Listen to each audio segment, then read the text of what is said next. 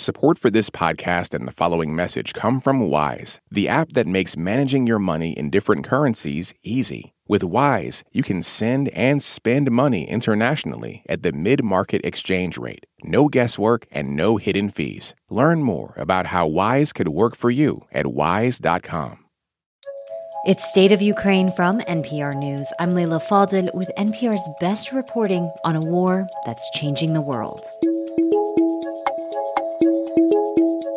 President Biden is meeting virtually with Indian Prime Minister Narendra Modi today, part of a diplomatic push to get India to denounce Russia's invasion of Ukraine. The meeting follows Russia's announcement of the military commander of its war in Ukraine, General Alexander Dvornikov. The man is known as the Butcher of Syria.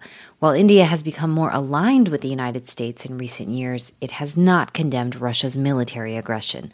Lauren Frayer explains why the world's biggest democracy hasn't taken that step.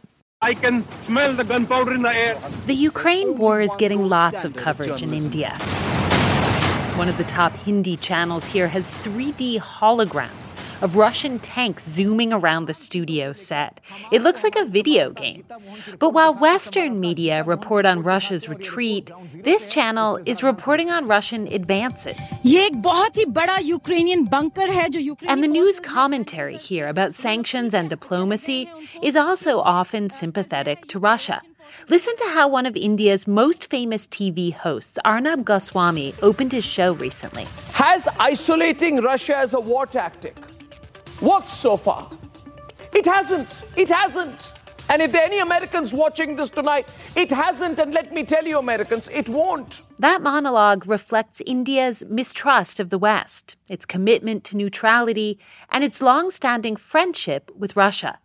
Columnist Seema Sirohi says that despite some flamboyant TV news personalities, India's debate about Ukraine has actually been more nuanced than what she's experienced where she lives in Washington. Here, there is only condemnation. It's bordering on hysteria. And it kind of reminds me in the run up to the Iraq war, it was very depressing to watch US media play the role of cheerleaders and we know what happened in the Middle East after that war. Watching that, plus having a colonial past, leaves India wanting to make its own decisions. So it has not joined Western sanctions on Russia. Neither have most countries other than the relatively rich democracies of the West. The world's biggest democracy is India, and it is still buying Russian oil. Indian officials suggest it's hypocritical of the West to ask them to stop. Here's India's foreign minister, S. Jaishankar, at a recent event with his British counterpart. If you look at the major buyers of oil and gas from Russia, I think you'll find most of them are in Europe. Now, this isn't only about cheap Russian oil, though that goes a long way in energy poor India. Russia also supplies fertilizer for crops that help feed 1.4 billion Indians. And Russia has armed India for decades. It's still India's biggest weapons supplier. A lot of people in India still feel that Russia has been a reliable partner to India. Analyst Pranay Kotasthane says the classic example is 1971, a war in which the US backed Pakistan and the USSR backed India. But that was 50 years ago, and India sees a bigger threat now China. India and China share a long Himalayan border where soldiers fought two years ago and are still in a standoff.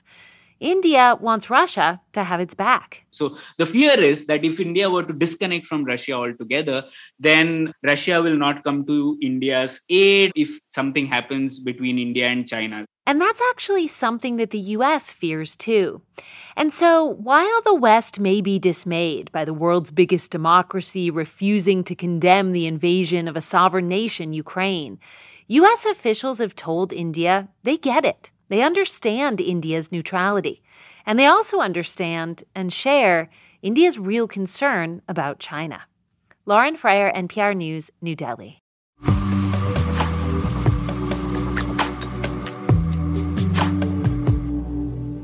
More than 10 million people are displaced from their homes right now because of the war in Ukraine. And countries and people are welcoming those in need. But those helping the refugees worry about the day people stop caring. One of them is Marian Ursan. He runs a shelter in Bucharest, Romania, and he talked with Michel Martin. This place was built uh, five years ago, maybe six, and uh, on the initial phase, it was designed to be um, a homeless uh, shelter for the winter time. Marian is the executive director of Carusel, a Romanian nonprofit that provides social services.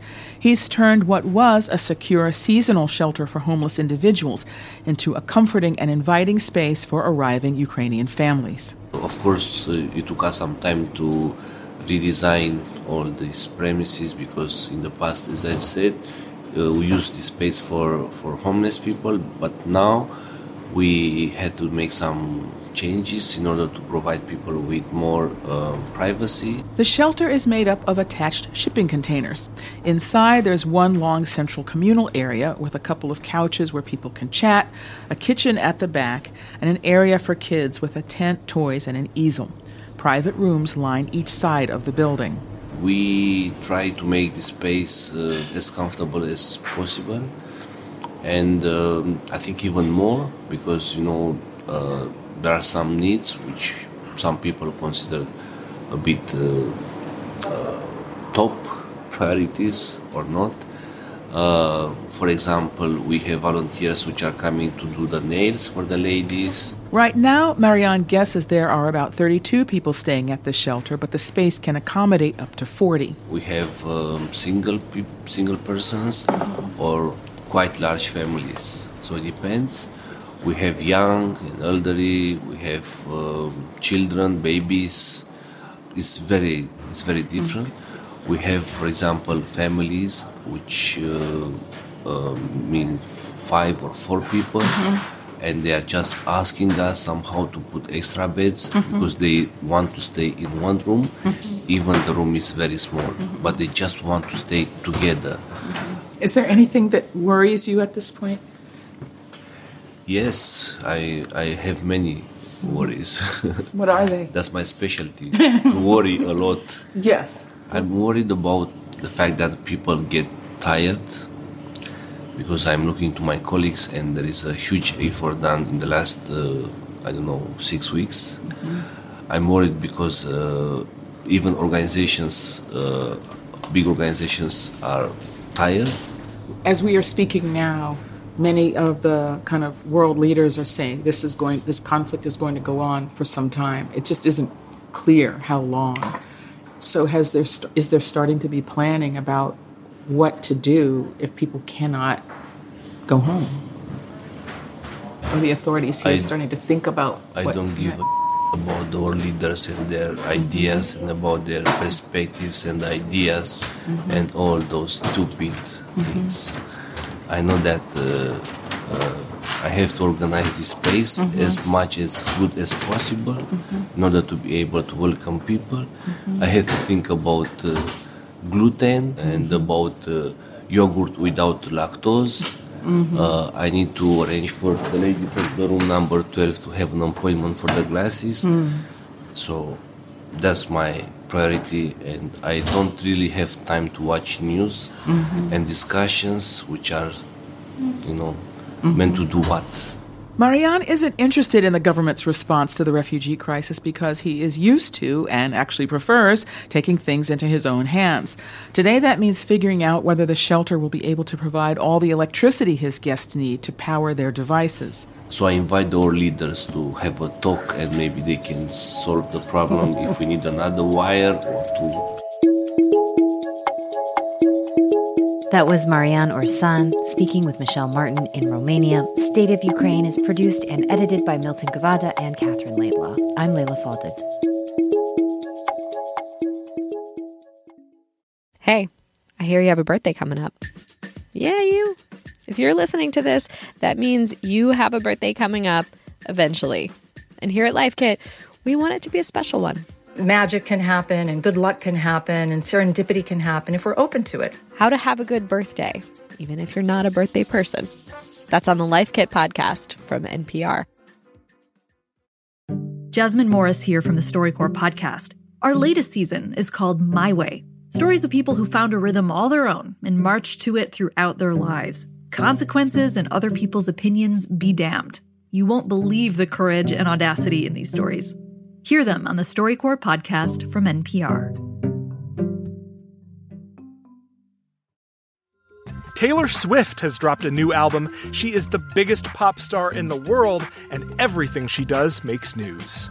I gasped. I was like, oh my God, I've been there, and you can identify with it. For a breakdown of Taylor Swift and her new album, The Tortured Poets Department, listen to the Pop Culture Happy Hour podcast from NPR.